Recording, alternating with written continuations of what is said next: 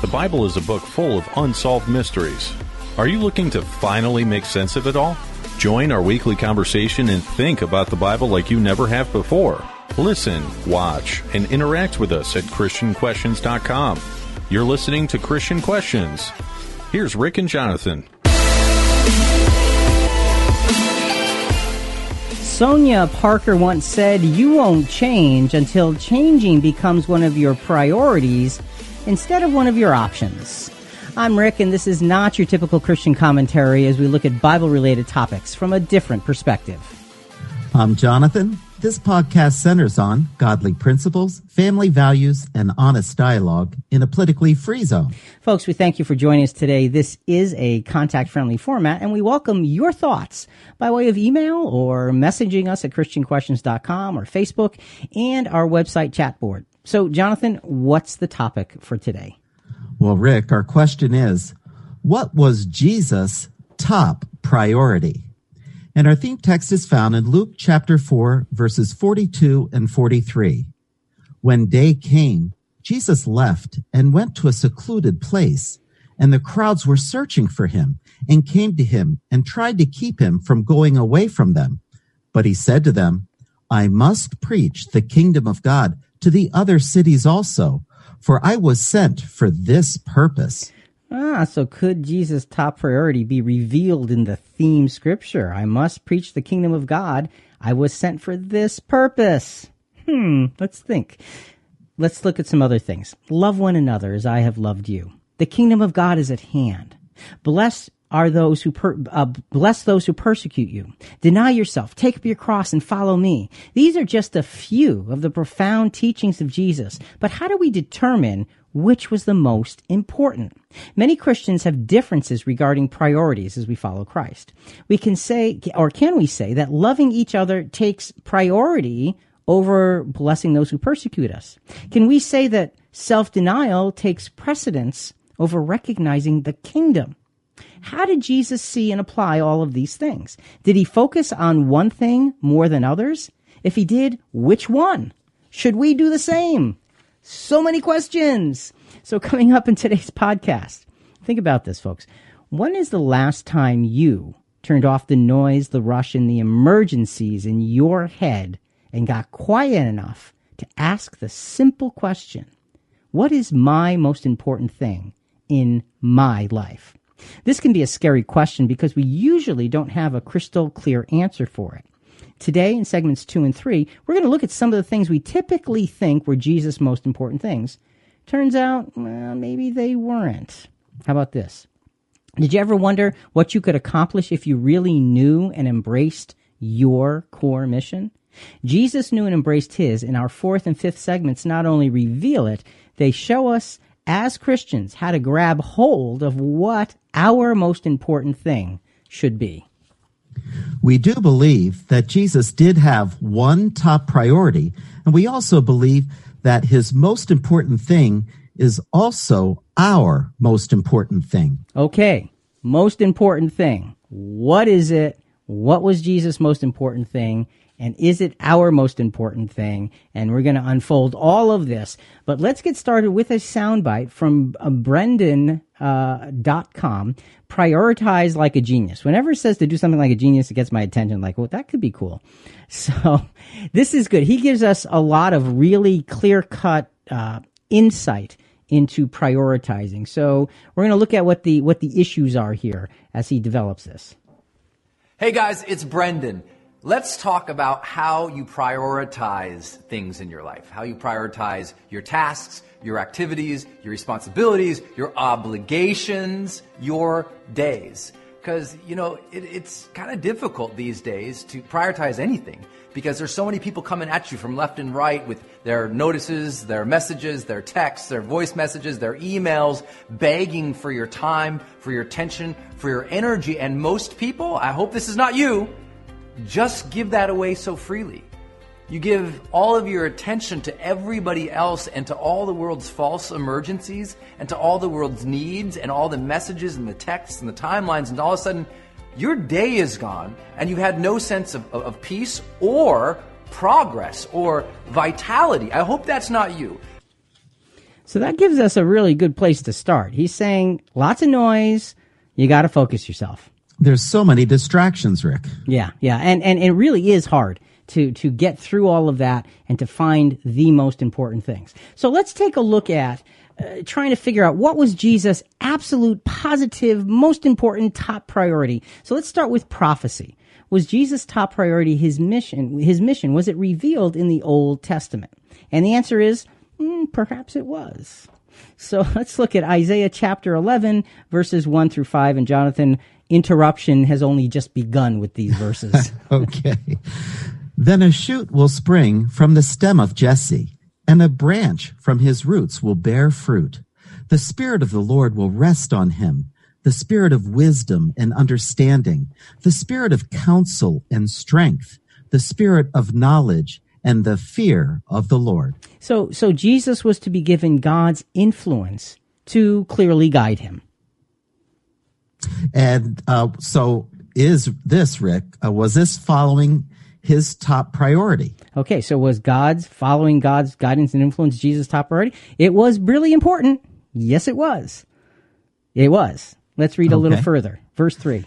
And he will delight in the fear of the Lord. Okay, let's pause there. Jesus was to have the very joy of his life come from the reverence of God. And was that Jesus' top priority? Rick? That was really important, but was it the top priority? Hmm. We'll see. Let's read a little further. And he will not judge by what his eyes see, nor make a decision by what his ears hear.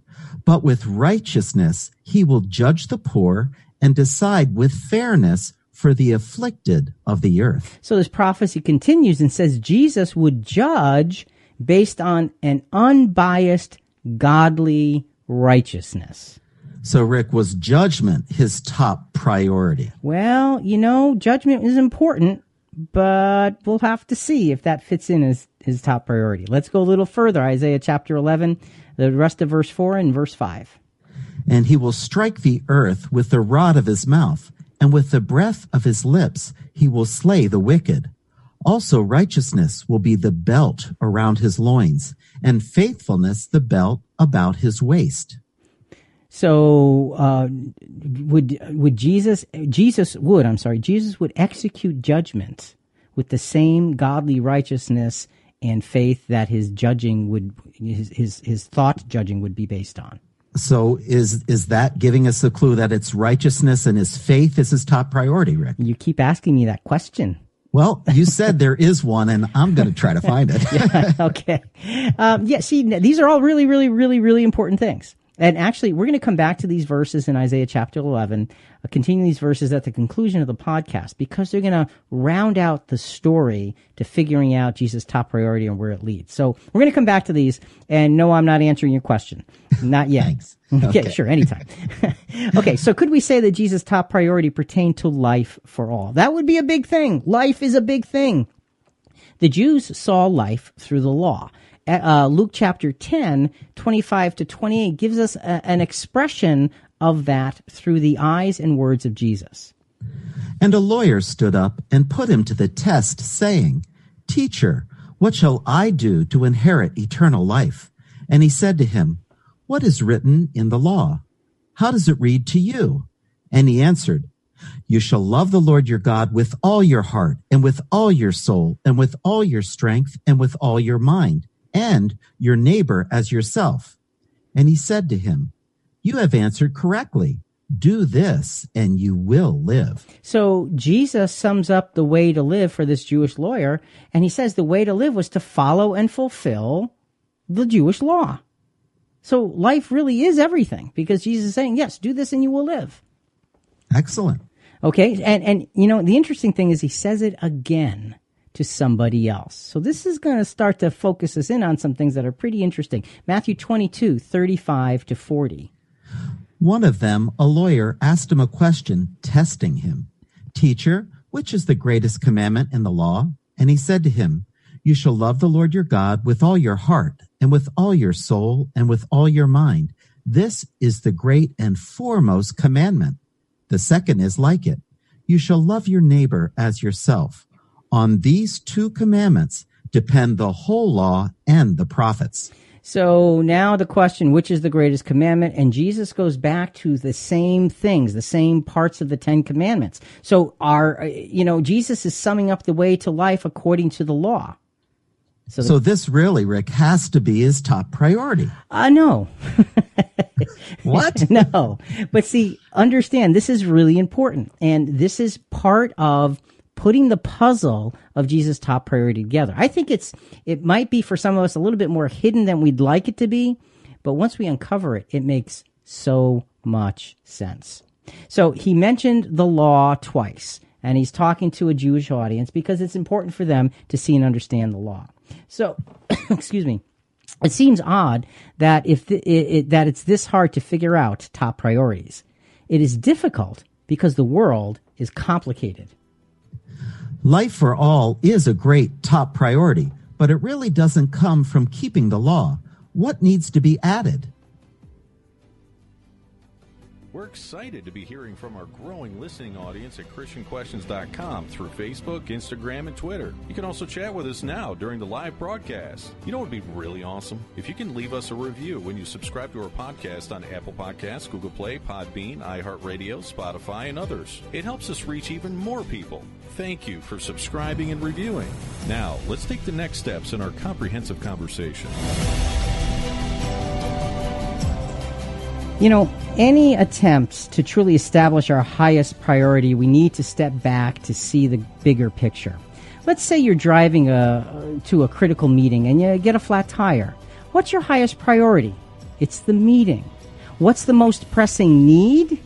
Change the tire and get back on the road. So, Jonathan, that's an important uh, piece of, of practical advice in trying to figure out and understand looking at top priority we can easily. Yeah, that, that's a great life lesson. You know, obviously, getting to that priority meeting, that critical meeting, it is the goal. But uh, to do that, you have to do certain things to make that happen. Right. Right. And, and changing a flat tire, I mean, that's crucial and you need to do it fast. yeah, yeah, and, and, you do. But see, that's not the top priority. The top priority is still the meeting. It's just a pressing need, so the top priority can be in place. Become accomplished. That's good. So that helps us to understand what we're looking for when we look for Jesus' top priority. And you know, Rick, we already talked about Jesus' top priority in the first segment of our podcast. Yeah, we did, but we didn't tell anybody, did we? no, we didn't. okay, so let's go to uh, uh our priority uh, just a basic priority lesson, and then Jonathan. After that, we're just going to get some some quick comments in from Facebook because we asked this question on on Facebook. It is about life, but Jesus elevates the approach. And Rick, we're going to combine uh, two accounts here, uh, Matthew and Mark. Okay, so we're going to talk about the rich young ruler uh, in in a moment. But Trish has got some comments for us uh, from Facebook. Is that right? Yes, I do. Go ahead. Okay. Tom from Facebook says the most important thing Jesus did was to commit and submit to the Father's will, as shown by the baptism in Jordan. Maria says, sacrificing himself for the life of his people. And Aruna makes this comment Behold, I have come in the volume of the book as it is written of me to do your will. That's a quote from a scripture. Okay, so we got thanks, Trish. We got three different perspectives on top priority, all really, really, really good. Okay, now are any of those Jesus' actual top priority? Let's wait and see. Okay, let's get to the to the story of this rich young ruler. And again, reading from both Matthew 10, 17 through 22, and Mar. Uh, I'm sorry, that was Mark 10, 17 through 22, and Matthew 19, 17 through 22. So, Jonathan, let's get started with laying out the story.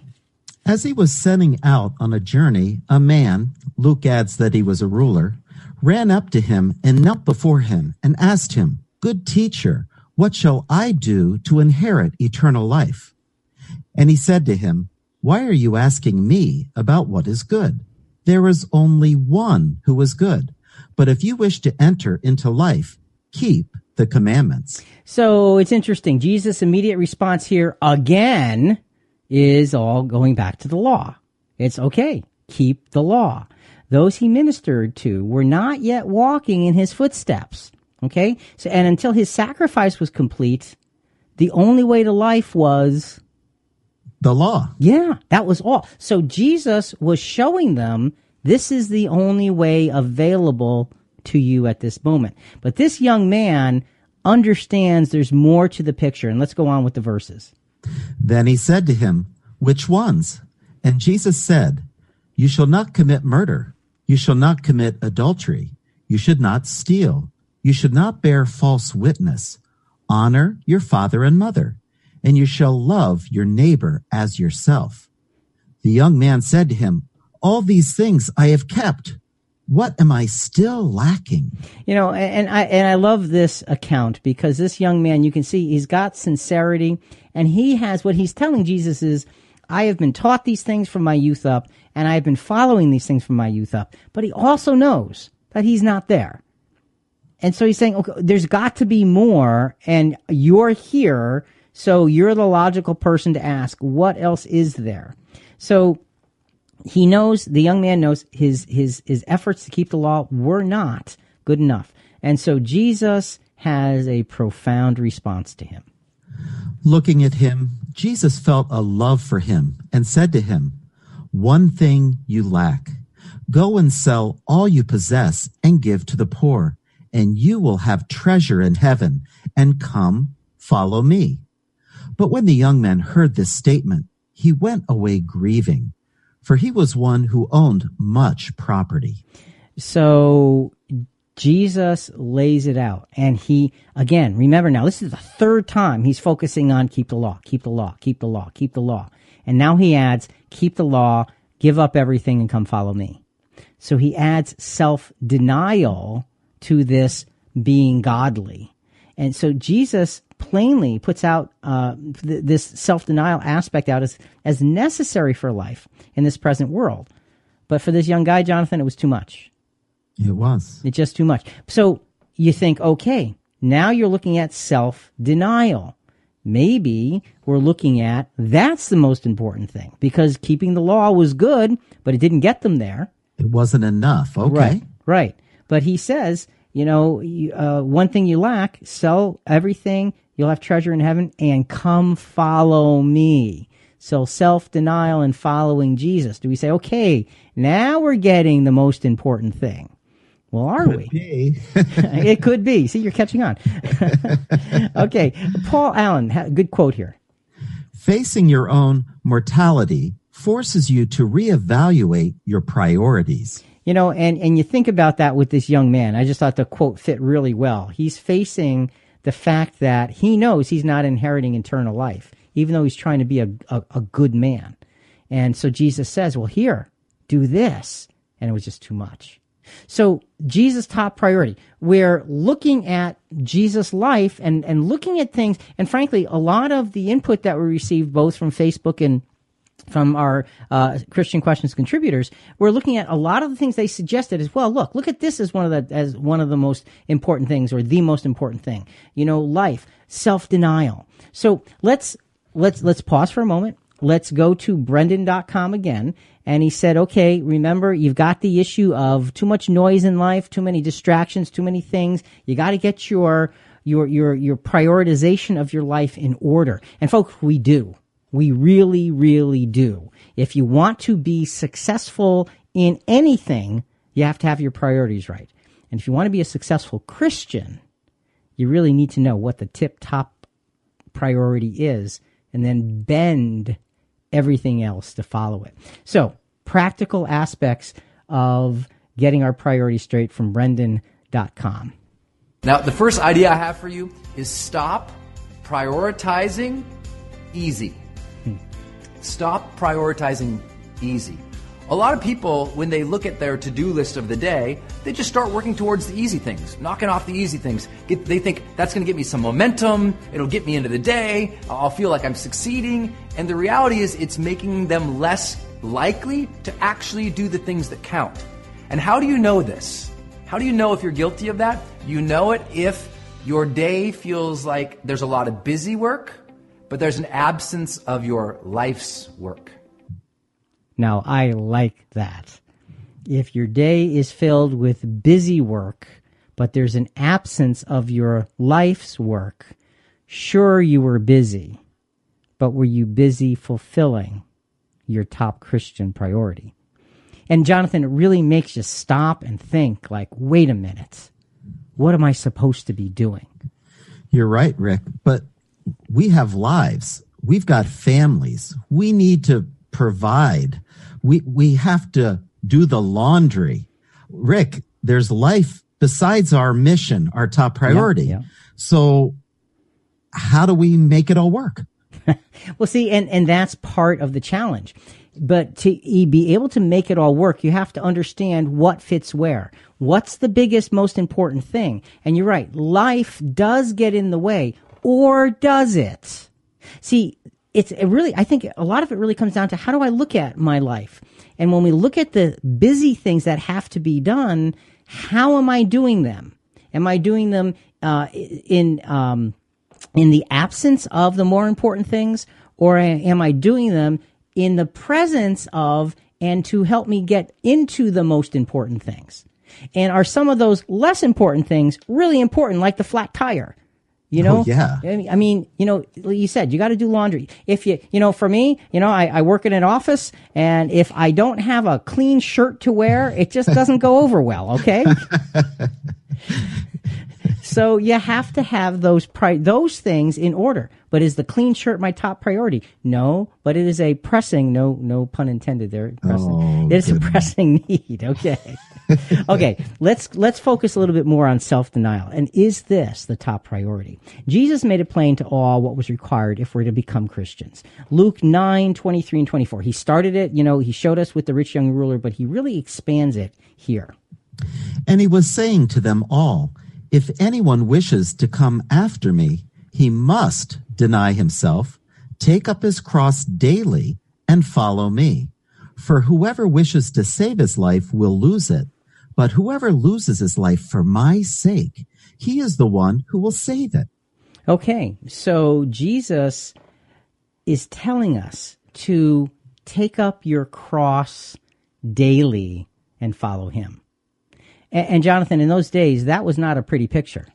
They knew what that picture looked like, Rick. That was crucifixion. Yeah. That was death. Yeah, see, to us, it's a simple symbol.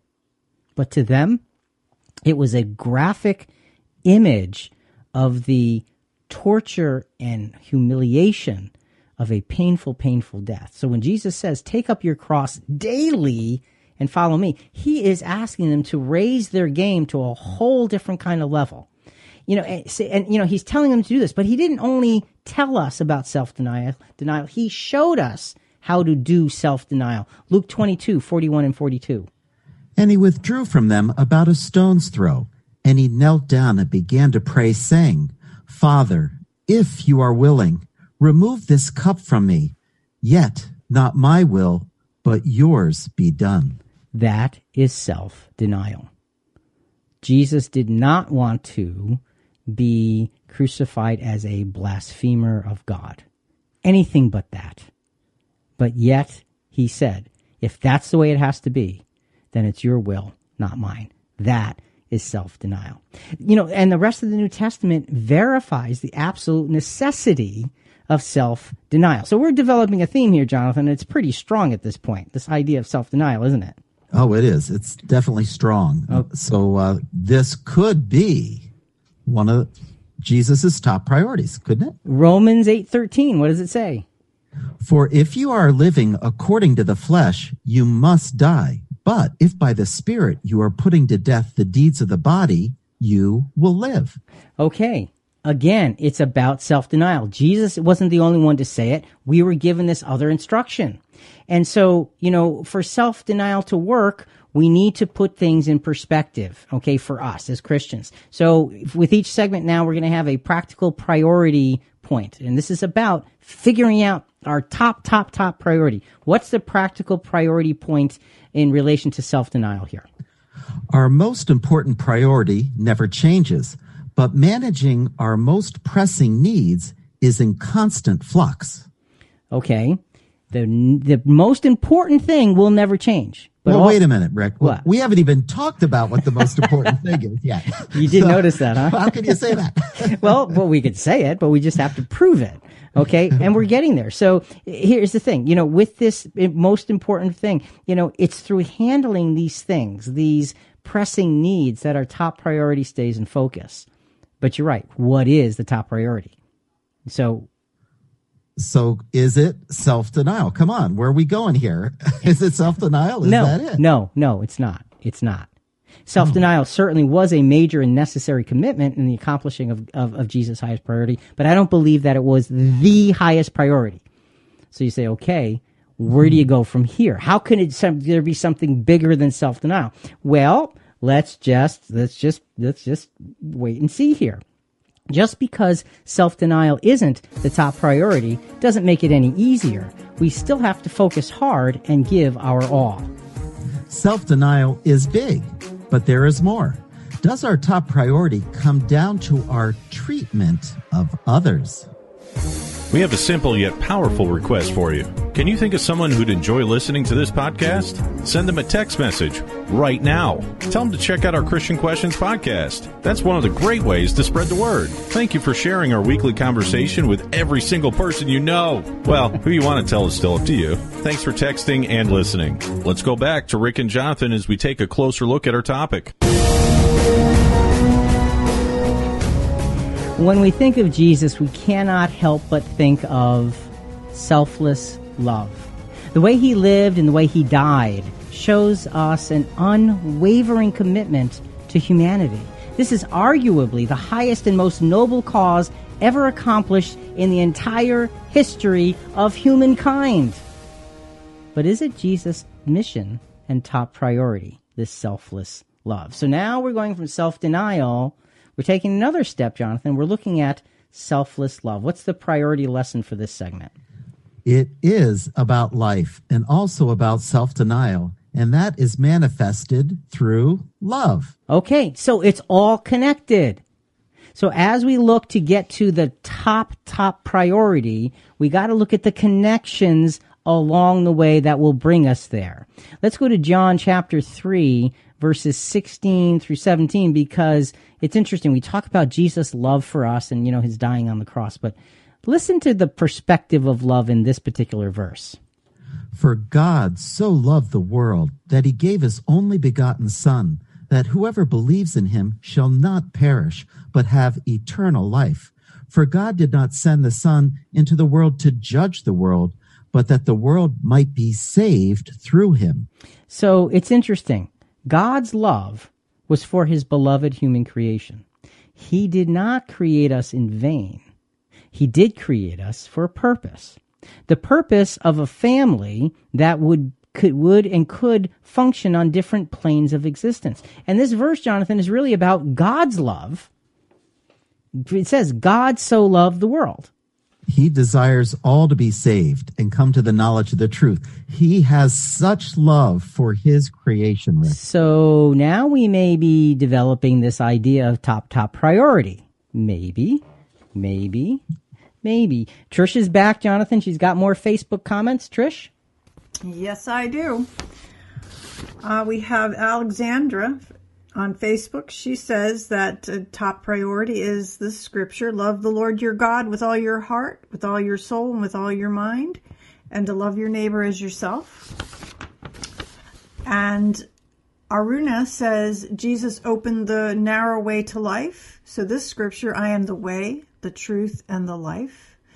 And man, uh, no man can come unto me except the Father. By I'm sorry, but by the Father. And then Ruth says he gave us the new commandment of love and set an example of all the fruits and virtues for us to follow.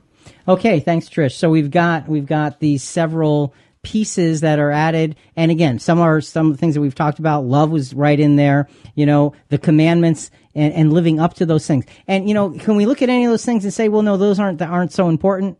They're all important, They, they are. You know, and, and that's the thing about this conversation, Jonathan, is what we're doing, folks, is we're not minimizing anything that we're talking about. But what we're trying to do is put everything in a priority so we can really see what the tip top of the mountain is. Because once we see from there, then everything else really makes ever more sense. So we're now focusing on the idea of love, this selfless love. We see that this kind of love started with God first. And the next text we're going to look at gives us a huge insight into Jesus' most important thing, his ultimate mission. This is from Romans 5, verses 6 through 8. For while we were still helpless, at the right time, Christ died for the ungodly. For one will hardly die for a righteous man, though perhaps for a good man, someone would dare even to die. But God demonstrates his own love toward us in that while we were yet sinners, Christ died for us. So there you have this this incredible love that Jesus, while we were yet sinners, Jesus dies for us and says God demonstrates his own love towards us. So how is it that it is Jesus who died to show God's love? See, Jesus was overwhelmingly loyal to God's will. And therefore, what the Father loves unconditionally, Jesus loves unconditionally. You can't separate the two. What a team. Yeah, and you know, and it gives us a sense of the strength and power of unconditional love. You say, okay, so is this the most important thing? The highest priority, period, end of statement. Interestingly, love doesn't stop with God and Jesus. Jesus passes this legacy on to us. And that's in John chapter 15, verses 12 to 14. This is my commandment that you love one another, just as I have loved you. Greater love has no one than this, that one laid down his life for his friends. You are my friends if you do what I command you. Now, Rick, in John 15, these are some of the last words that Jesus told the disciples as they were going towards the Garden uh, of Gethsemane for him to to be taken and crucified. Yeah. So obviously, these are the last words he's instilling. This has got to be it. Jonathan has decided this has got to be it. So, does this translate into our top priority? Does this translate into our mission? You know, be like Jesus in our love for each other. And that is a compelling, compelling, compelling circumstance. These were some of the most profound and powerful words that Jesus spoke to his disciples. To tell us to love each other the way he loves us, and it's to say, greater love has no man than this, that, um, that someone lays down his life for his friends. And incidentally, you are my friends. And I'm going to show you that tomorrow. You're going to see that because I will lay down my life for you. So you look at this and say, this has got to be the thing. Well, maybe, maybe, okay. Uh, Mahatma Gandhi, quick little quote here. Three words. Action expresses priorities. So, folks, are we living a life of selfless love? Can other people in your everyday life understand that that's part of what drives you? Do you look like, do you act like the person who has love for not only his brethren, but for, for everyone else? Or do people not see that in you? Those are hard questions. Ooh, they are. Yeah, and I and I confess that there are times I'm where, looking in the mirror. yeah, I confess times that people won't see it in me. okay, not that I want it to be that way, but sometimes we just go down the wrong path and we get you know frustrated with the moment or whatever it is. Let's go back to prioritizing again from Brendon.com. Uh, you know, he was talking about stop prioritizing easy first of all. And that was really, really important. So now you've got to put something else in the place of easy. So let's listen to his take on this. The opposite of stop prioritizing easy is to prioritize progress. Things that actually move the needle of your life forward. Things that actually contribute in ways that you find meaningful and significant and fulfilling. And you know you deserve that, but sometimes you get caught up, right? Maybe you've just been caught up in everybody else's, you know, hot mess. And your life thus became a hot mess. It's not because you are, it's that you were just doing the easy things to please people. Because, you know, that's easy. Oh, I'm going to please some people today. But what we need you to do is say, what would significantly move me toward my dreams today? Okay. and and you know and, and that's in a business environment and all that we understand that but what would significantly move me toward my faithfulness today what would significantly move me toward fuller discipleship today those are the questions we have to ask ourselves am i living those things so so jonathan it's interesting you expressed this this this love that Jesus tells us in John 15, love mm-hmm. one another and say that's got to be it. That is such a high high level. I submit to you that there's something higher still that Jesus didn't mention at that point. He actually mentioned much earlier, but it's something that we need to focus on. So alongside of the love one another command, Jesus also shows us how to love those who stand against us. What better way than to die for their sins? And folks, as Jonathan goes through this next scripture, I want you to think about and something that we never talk about for a moment. We don't ever talk about politics. Okay? That's not that's not our forte, that's not our thing. But think about the divide that people are experiencing as a result of politics and all of those things. And then think about the words of Jesus here. Matthew 5, 43 to 45. You have heard that it was said, You shall love your neighbors and hate your enemy. But I say to you, love your enemies and pray for those who persecute you, so that you may be sons of your Father who is in heaven. For he causes his sun to rise on the evil and the good, and sends rain on the righteous and the unrighteous.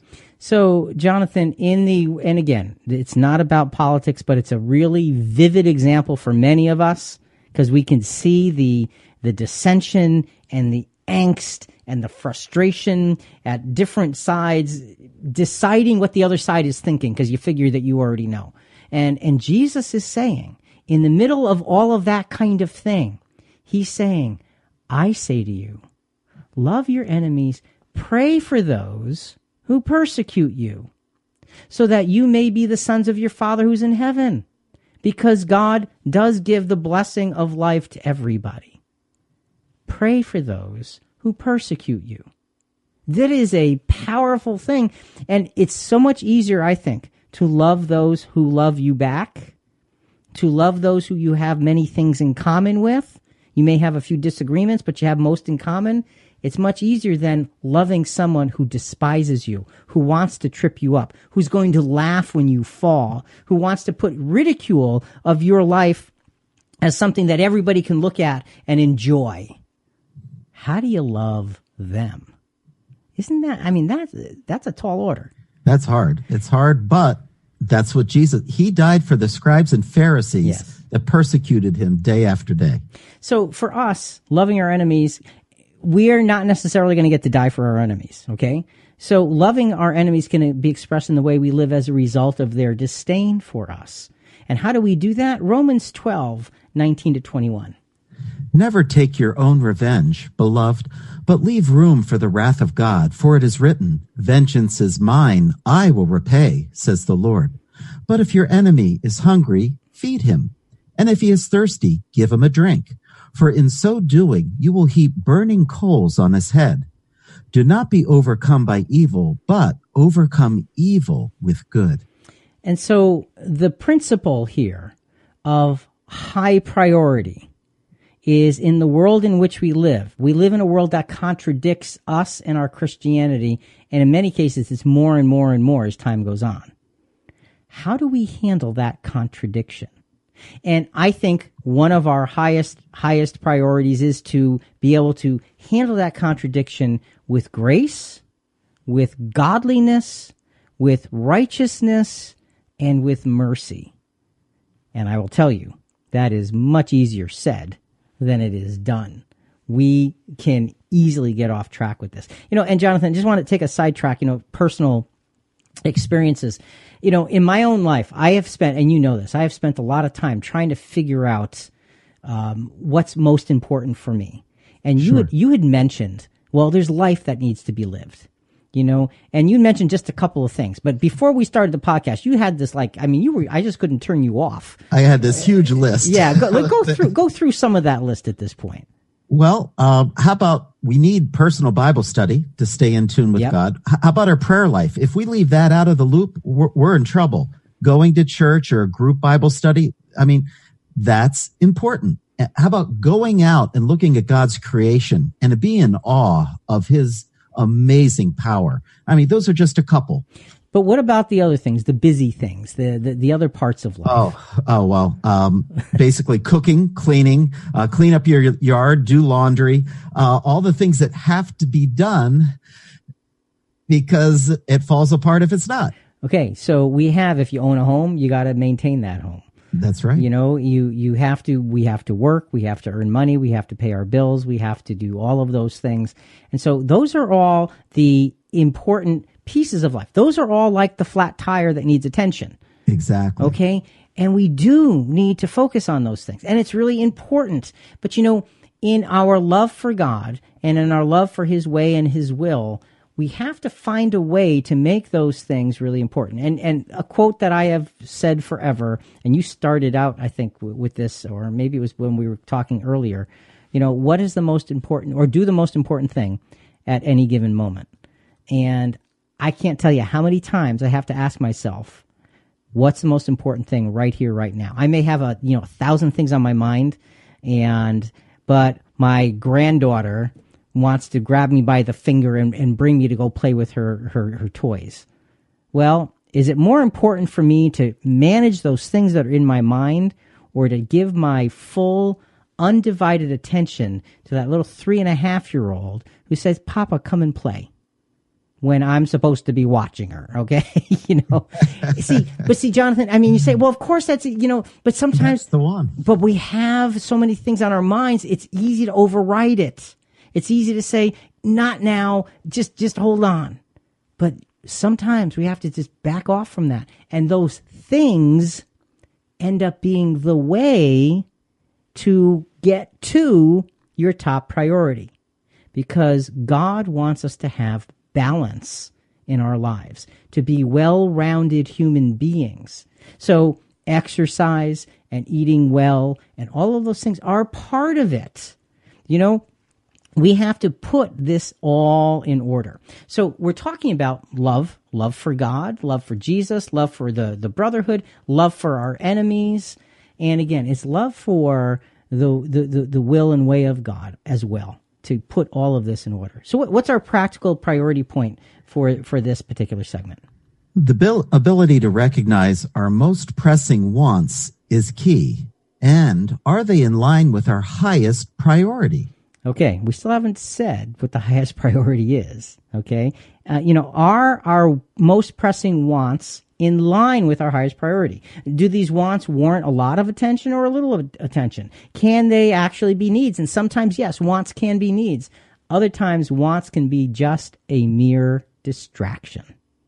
So we have to be careful with all of those kinds of things. So, Rick, was love Jesus' highest priority? And I got to tell you that with the input that we received from from from contributors and on Facebook, this was the one that was most often said, "This is it," and I don't think it is. I just, I just, I think that there's. So you're saying no. Yeah, okay, that's what I'm saying. that's right, that's right. I'm saying no. You know, but it sure was a central element in all that he did. Do not for a second minimize the power and strength and necessity of all of that. And you're thinking, where do you go from here? Okay. Exactly. Okay. so, you know what? Th- this can be a, a bit surprising. Love in the number one spot seems like a no brainer. So let's keep on looking. Where else could we possibly go with this? How much higher can a priority be than selfless love? There's a lot of talk program topics out there.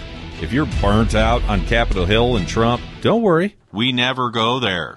But if you're looking for unique ways to look at the Bible, we'll make you think about how today's world ties into Scripture like you've never thought about before. Thanks for listening, and get ready for us to take a deeper dive right now. All right, let's be sure to understand the process here. Just because we're saying that sacrifice and love are not the highest priority does not mean that they are not a part of the highest priority. What we're driving at what we're driving at is the biggest picture possible. If we see that picture, we see Jesus' mission. We see his highest priority. And I think, Jonathan, that's the, my point for, for, I have to confess, you know, in, in putting this idea, this was, this idea was a suggestion from either a contributor or a listener. I don't remember. And um, in thinking it through, I thought, you know, there's a lot of things that we think are the highest priority, but there's something that is overriding every one of them. And if we can build the anticipation to get there, then everything else has that much more meaning. And that's really what we're trying to do here. We want to drive at this biggest picture possible. We're not quite there yet. So let's kind of give our sum up priority lesson up to this point. Life, self sacrifice, and love for all. These all bring us to some place specific. Okay. Matthew chapter 6 was part of the Sermon on the Mount, in which Jesus spent a lot of time teaching about our high priorities for life. Here's what he taught about the high priority prayer. Matthew 6, and this is part of the, the, the, the, Lord's Prayer. Everybody knows these verses. Matthew 6, verses 7 through 10.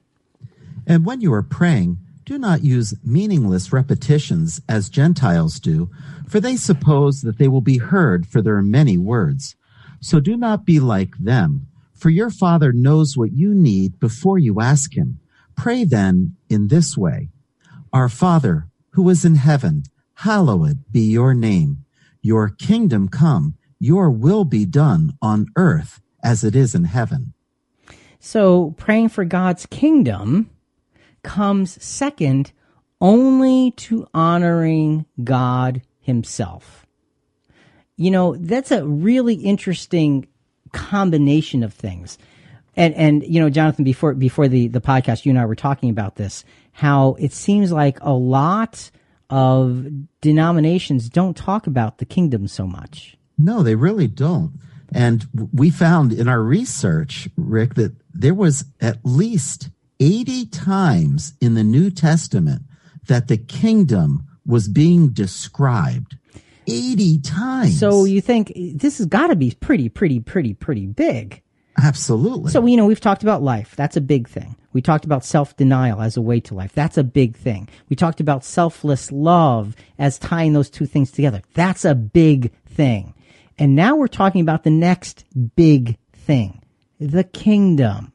So let's see how Jesus describes this kingdom. Not, not, not its functionality, but describes its importance. And is this the top priority that everything else is leading to? See, I think the plot is beginning to thicken here myself. Matthew chapter 6, verses 26 to 28, and then we're just going to uh, pause for a moment and then go to verses 32 to 34. Look at the birds of the air, that they do not sow, nor reap, nor gather into barns and yet your heavenly Father feeds them. Are you not worth much more than they? And who of you, by being worried, can add a single hour to his life? And why are you worried about clothing? Observe how the lilies of the field grow. They do not toil, nor do they spin. So Jesus is saying, look, look at the way God created nature. It goes about its business. They don't, they don't, they don't worry you know, you can't worrying by worrying add a single hour to your life. Some translation says, you know, you can't add any any height to your stature. You know, I've always been touched by that because it means it's okay to be short.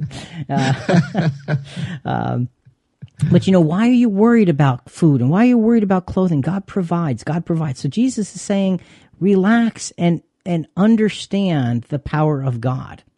And then we go to verses 32 through 34. He's telling us to sort of step back and observe. And he takes that stepping back, and now he gives us the lesson. For the Gentiles eagerly seek all these things, for your heavenly Father knows that you need all these things.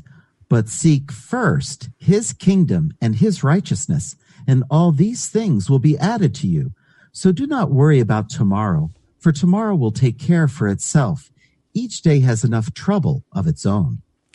So in this verse, in verse 33, it says, Seek first God's kingdom and his righteousness. Aha! It's a first. there we go. Yeah. This might be it. You know, and see, and but and this is big, Jonathan. This is big because seeking first God's kingdom and His righteousness. What does that mean? That means that everything we do in our lives needs to be done within the context of seeking after God's kingdom. Now it's interesting because when when when Jesus talked about God's kingdom, we're going to go through a few more verses in a moment. But when he talked about God's kingdom, he said, you know, the kingdom of God is among you. Or, you know, and, and, and he gives us a sense that not, he, he, he tells us that the kingdom is kind of here and there, and then it's coming in the future. Well, which is it? It's all of those things. They're different aspects of God's kingdom. This is really big. It's really big to have God's kingdom. And in my own life, Jonathan, this is one of those verses that help me settle down and say, okay, what am I supposed to do with my life? And the answer is seek first his kingdom and his righteousness. And see, for me, what that means is whatever it is that I am doing, is it being righteous in the moment? And am I playing with my granddaughter or my grandson or whomever, you know, in such a way that is glorifying to God? Am I doing my work at my office in such a way that it is glorifying to God? Am I having a conversation or, or having an expression on my face when I'm at the grocery store picking up a half a gallon of milk that can, can bring glory to God? You know, it's a matter of everything in life. Are we, are we showing, are walking in that direction? See, to me, the kingdom of God is such an important priority. This verse changed my life I know it's one of your favorites. and and it, it's one of my favorites because it changed the way I live, because it helped me to put everything in its own order. Love this next quote from Stephen Covey. It makes exactly the point. The key is not to prioritize what's on your schedule, but to schedule your priorities. And that's the point. If the kingdom of God is your priority or one of your priorities, how is it scheduled into your life? And I, and I love the thought and the possibility that you get when you ask yourself that question. Let's go back to brendon.com. Um, and you know, he was talking about uh, stop prioritizing easy. Uh, and then uh, the last segment, he was talking about, uh, you know, prioritizing progress. And so now he's going to give us another, another don't do this at home. Let's listen. So, second thing is stop prioritizing false emergencies. Just because someone put it on your plate today does not mean you need to reply to it today. Unless it again is your job in customer service to reply back within 24 hours. But that is not for everybody. We fall into this false collective belief that we all have to reply to the text on the second we receive it, that we got to return the call the second it came in. We don't. The more that you're doing what the world tells you or asks of you, frankly, the sad thing is the more you lose your life. You lose yourself in it. You, you become a pleaser or a placater. You become a person who is just so busy all the time, you're wiped out. You know what I'm talking about. You cannot prioritize other people's emergencies. And here's what you need to do learn to say no. But what is helpful to people is you living your truth, is you serving your highest good in this world, not everybody's speedy, needy request. And you can tell I, I edited some pieces of that to sort of crystallize it so we could get the point. But you know, the idea of prioritizing f- what he calls false emergencies. Things happen in our lives that feel really, really big in that exact moment, but in the larger scheme of things are not such a big deal. And part of maturity is learning how to recognize those things. And it's rare that there is really a true emergency. It's rare. You know, just a, a, an example that just comes to I don't know why this came to my mind, but uh, you know, in in uh, several years ago, I was working in, in my office, and uh, just an example of something that could have been a true emergency, it didn't end up being. But I'm sitting in my office, and all of a sudden, Jonathan, everything starts swaying back and forth, and I'm looking at my office door, and it's actually moving, and I'm feeling nauseated and saying, "What is going on?" I mean, literally, things were moving, and the building is creaking. And I got up, I got out of my seat, and everybody else walked out of the building. There was there was a there was a, a an earthquake down in Virginia, and we were feeling this aftershock like 600 miles away. Whoa. And literally things moved. That could have been an emergency. Okay, that's real. You know, things are moving around you. Yes, you need to respond to that right now. But see, for most of us, the things that we need to respond to are an email. I have this thing. I got this question. I need this answer right now. Well, yeah, maybe you do. Okay, relax. And, and so what we need to be able to look at when we seek first the kingdom is to be able to see through the fog of the tension of things so we can understand what's beneath them and calmly learn to deal with them. And that, my friend, is an important lesson that's hard to learn. I can tell you it's hard to learn because I'm still figuring it out. so let's go to Matthew chapter 10, verses 5 through 7. Again, back to the kingdom. Is this the top priority? These twelve Jesus sent out after instructing them Do not go in the way of the Gentiles, and do not enter in the city of the Samaritans, but rather go to the lost sheep of the house of Israel. And as you go, preach, saying, The kingdom of heaven is at hand. Okay. Preach the kingdom. Again, the kingdom comes up again. Jesus says, pray for the kingdom right after honor God. Jesus says, seek first the kingdom and his righteousness. And now he's saying, preach the kingdom. The kingdom of heaven's at hand. So the kingdom is coming up in a lot of different ways. Matthew 13, 24. Jesus presented another parable to them, saying, The kingdom of heaven may be compared to a man who sowed good seed in his field. Okay. Jesus used stories to teach about God's kingdom. Many of his parables started with, the kingdom of heaven is like, or the kingdom of God is like. But it was a sense of, I'm telling you a story to illustrate the development of those who are going to follow me because they are the, the, the reconcilers within the kingdom. So he's telling us to, he's telling us, seek first the kingdom, preach the kingdom, use stories to teach the kingdom, the kingdom, the kingdom, the kingdom. It's really, really, really important. What's our, what's our practical priority point here? Our highest priority is never a cause of stress or anxiety. Rather, it is a source of joy. Okay, stress and anxiety come from the pressing circumstances, choices, and thoughts that dominate our present, dominate our present day experiences, but the highest priority doesn't bring us stress. It's the circumstances and being able to see through the circumstances to hold on to that highest priority. So, well, Rick, this the question here it is was the kingdom of heaven jesus highest priority? Jonathan it sure sounds like it. But no. No, no. it's still it's a part not. of something bigger okay? But everything he did would lead us to its establishment. So okay let's get to it. How do we find how do we find jesus highest priority? Let's look at the, all of the things we talked about so far and see what they have in common. Go life everlasting for all. The law could not bring it to imperfect humanity. Jesus had to. Okay. So life everlasting, the law couldn't do it. Jesus was the one who opened up life. Self denial, sacrifice. The only way for Jesus to pay the ransom for all and the only way to heaven. Okay, so self denial and sacrifice have to be a part of your highest priority if you're a Christian because Jesus paid the ransom through that and we're supposed to follow him. Love for all, the highest example of a character in the image of God. Jesus showed it to us.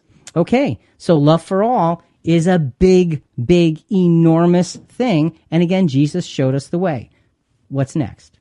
God's kingdom the culmination of all these actions in which Jesus led the way.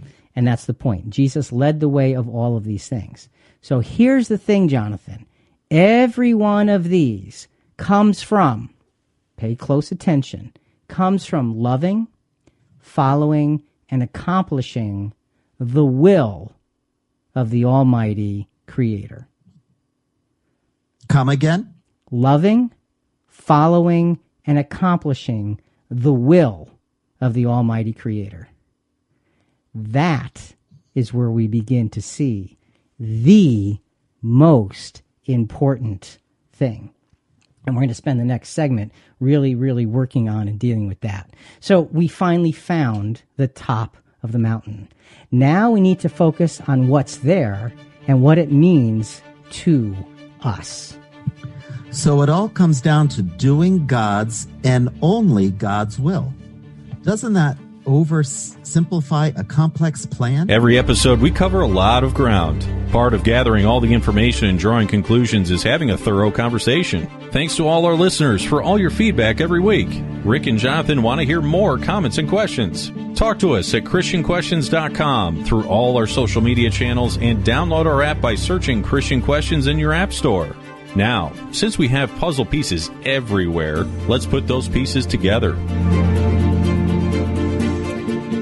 So, on the contrast to, uh, on the, the contrary, rather, to oversimplifying a complex plan, on the contrary, the highest priority of loving and doing God's will is the highest mission and priority that any being on any plane of existence can have.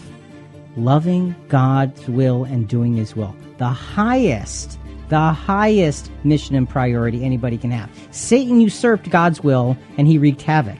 Adam chose to disobey God's will and Adam died. Jesus fulfilled God's will and saved countless billions.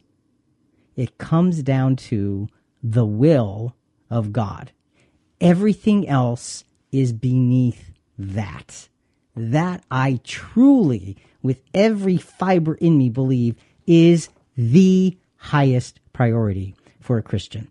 The Old Testament clearly told us that he would come in the delight of his Father's will. Hebrews 10, verses 5 through 7. Therefore, when he comes into the world, he says, Sacrifice and offering you have not desired, but a body you have prepared for me.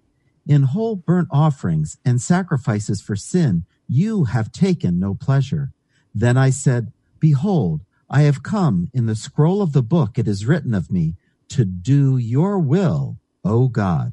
So it, that is an Old Testament prophecy being quoted in Hebrews, and it says, I have come to do what? Your will. The whole point of everything is the will of God. Everything. And every and one of our one of our Facebook people actually brought this point out. I yeah, love it. I know. I had to smile and I thought, oh boy, there you go. they they gave us they gave the answer right at the beginning. so, but here's the question we have to ask ourselves: Do we have such delight in doing God's will? Not in being nice, not in getting along with folks, but in actually doing of God's will. Have we ever lost ourselves? In doing God's will, just gotten so absorbed by it that it sort of carries you. It's a wonderful place to be. So let's look at how Jesus became absorbed by God's will. He enters the synagogue in Nazareth. This is in Luke 4. And he announces what doing his father's will will entail. Luke 4, 17 to 19, and then verse 21. And the book of the prophet Isaiah was handed to him. And he opened the book and found the place where it is written the Spirit of the Lord is upon me, because he has anointed me to preach the gospel to the poor. He has sent me to proclaim release to the captives and recovery of sight to the blind, to set free those who are oppressed, to proclaim the favorable year of the Lord. So you look at this and you see a lot of the things we've already talked about in this one prophecy. And, um, you know, and then, and then just read verse 21, because this is an important verse. And he began to say to them, Today, this scripture has been fulfilled in your hearing. So he's saying, I'm here. This is a job description of the will of God. This is what I'm. This is how me carrying out the will of God looks. This is what you will see because this is what the will of God dictates. Because the will of God is designed to give all life and hope. And, and Jonathan, that to me is just such a, a powerful thing. Jesus knew his mission and he told the people how it would be accomplished. So, folks, do you know yours? And you know, Jonathan, for me personally, you know, and, and I've talked to you about this for, you're probably sick of hearing it by now, but for years, my, I worked really hard on this years and years and years ago, and my mission is two words. It is two simple words, but those words mean a lot of things to me. And those two words, my life mission is to honor God. And how do you honor God? not by doing nice things. You honor God by obeying his will. And for me, when I am in a quandary, I hope my mind goes to the question, is this honoring God? Because whenever I ask myself that question, Jonathan, and, and to this day, I mean, this, this has been my mission for 20 years. But to this day, when I think about those two words, I, I get choked up inside because it helps me line up all of the pieces of life to say, is am I following through on the most important thing as I go through this labyrinth of experiences and stresses and so forth? But Rick, what if we have an improper understanding of what God's will is for us? You know, is our mission bogus because we're not in line with what he truly wants us to be? That's a really important question. And as a matter of fact, I'm going to say this now, say it in a few more minutes, but next week, our subject is Do I seek God's protection or his permission? And that has a lot to do with the idea of sort of, let me design God's will for me. Ooh. And that's really what you're saying. Do are, are, we getting involved in kind of the self-design of God's will for us because we know what would suit us very well? And if that's the case, how do we know and how do we get out of that? So that we're that question deserves its whole a, a whole podcast all by itself. So we'll do that next week. All right. So, uh, Jonathan, one more Brendon.com soundbite uh, from Prioritize Like a Genius. And he gives his third point here, and it's about freedom. Last one's much more positive. You're like, geez, Brent, I thought you were like the positivity guy and the motivation guy. You know, last one's a lot more easy and more palpable for you, maybe, or palatable, I guess I would say. And that is start prioritizing freedom. Start prioritizing your ability to gain more emotional freedom, physical freedom, social freedom, financial freedom, time freedom. I love looking at people's actual day agenda and I say, where in here is freedom? Where is your ability to do a 20 minute meditation because it's going to make you feel alive and, and back and grounded, connected? You don't have anything where you prioritize your own psychology today. Where are you thinking about your strategic plan? Where are you thinking about the vision for your life? Where are you daydreaming and napping if you need to do that? Where are you prioritizing your physical energy? Because if you can have physical freedom from fatigue, you'll accomplish a whole lot more, even if your priorities are not always in whack. And Jonathan, that touched on a lot of things you said earlier. It did. Yeah, and, and you know, and, and for me, part of my whole existence is the freedom to serve God to try and obey his will every single day. And there's there's such joy in in in doing that. And we can do that in odd places by having our mind having our mind in tune with that which is higher while we do mundane things that don't require our mind's attention. So, let's go to another example of Jesus and his mission, his top, top priority. After speaking to the woman at the well, everybody remembers the story, he verified where his soul's nourishment came from. John chapter 4, verses 31 to 34. Meanwhile, the disciples were urging him, saying, Rabbi, eat.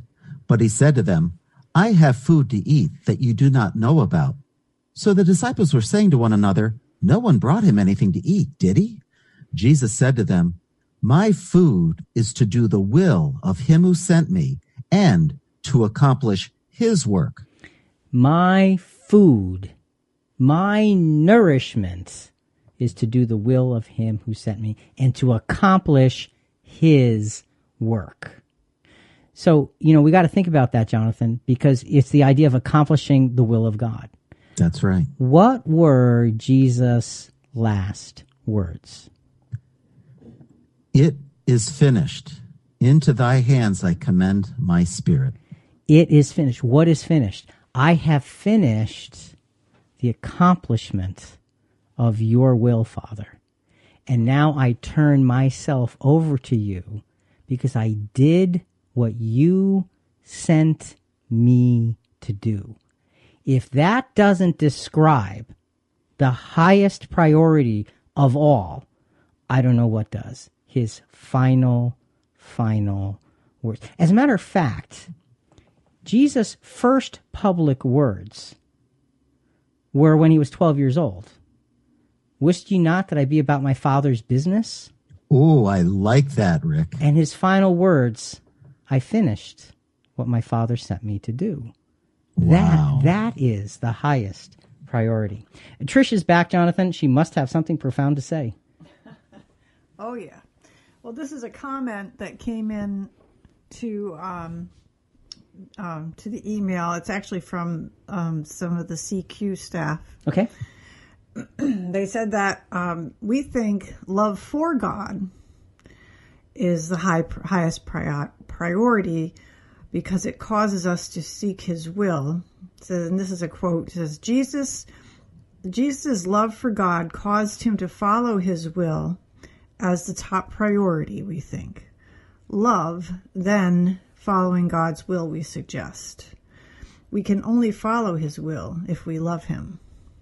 That's true. So, love for God is the top priority, which then causes us to follow his will and give us, you know, give us, give all to God. Okay, so we gotta we gotta. Too bad that didn't come in earlier. but uh, you know, and, and look, it's, it's, a point very, very, very, very well taken.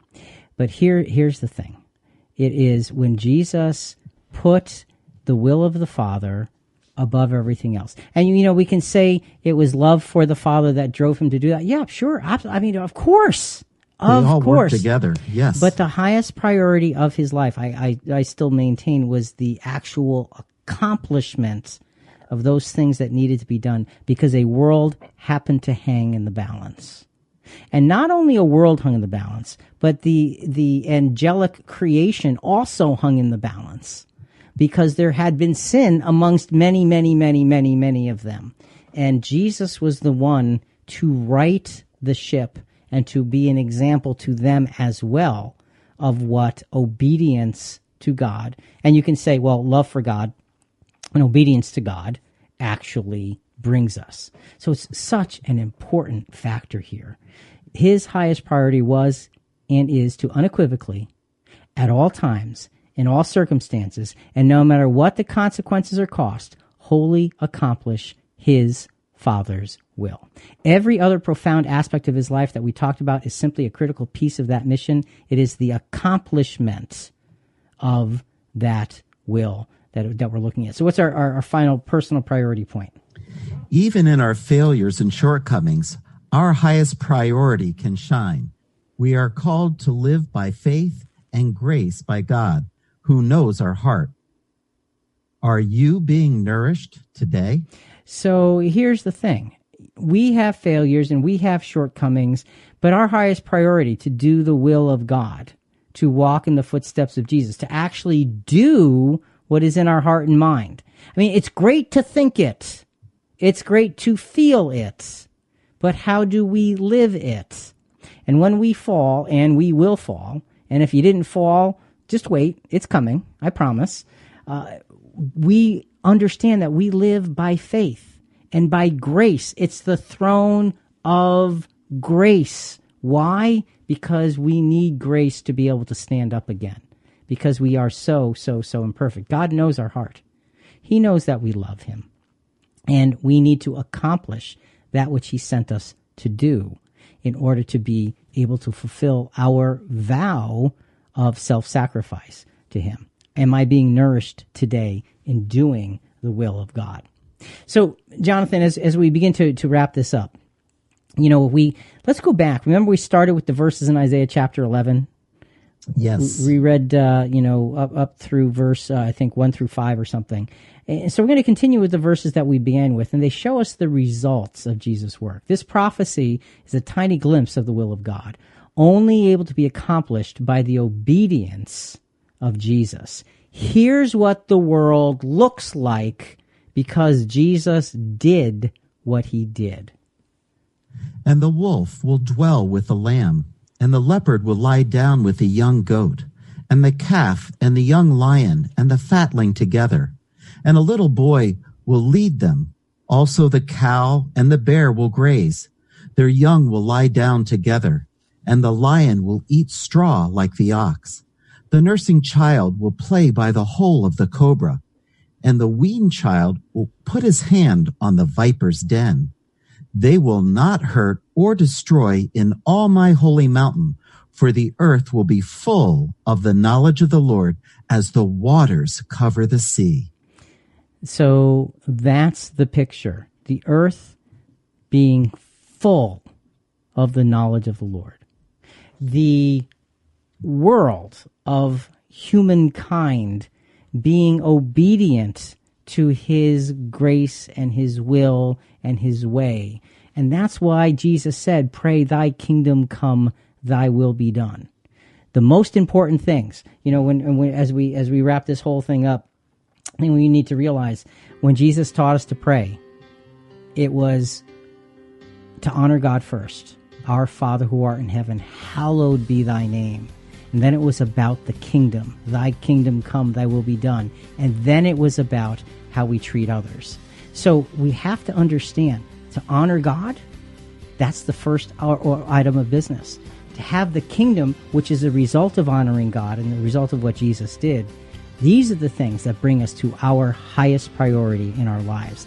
Let us take, however you interpret it, take the pieces, put them together in your own life, find that mission, and walk thoroughly and clearly down that road of doing the top priority as Jesus did. For Jonathan and Rick and Christian Questions, hope you enjoyed being with us as we talked about Jesus' top priority. Think about it. Folks, listen, we do want to hear from you. Give us your feedback. Send us your questions on this episode and other episodes at ChristianQuestions.com. Also, a big part of spreading the word about our program is subscribing to Christian Questions in iTunes, Google Play, Stitcher, whatever your favorite podcast channel is. Please rate us, review us. We greatly, greatly appreciate it. And as we mentioned before, coming up next week, we're going to be talking about do I see God's protection or his permission? Talk to you then.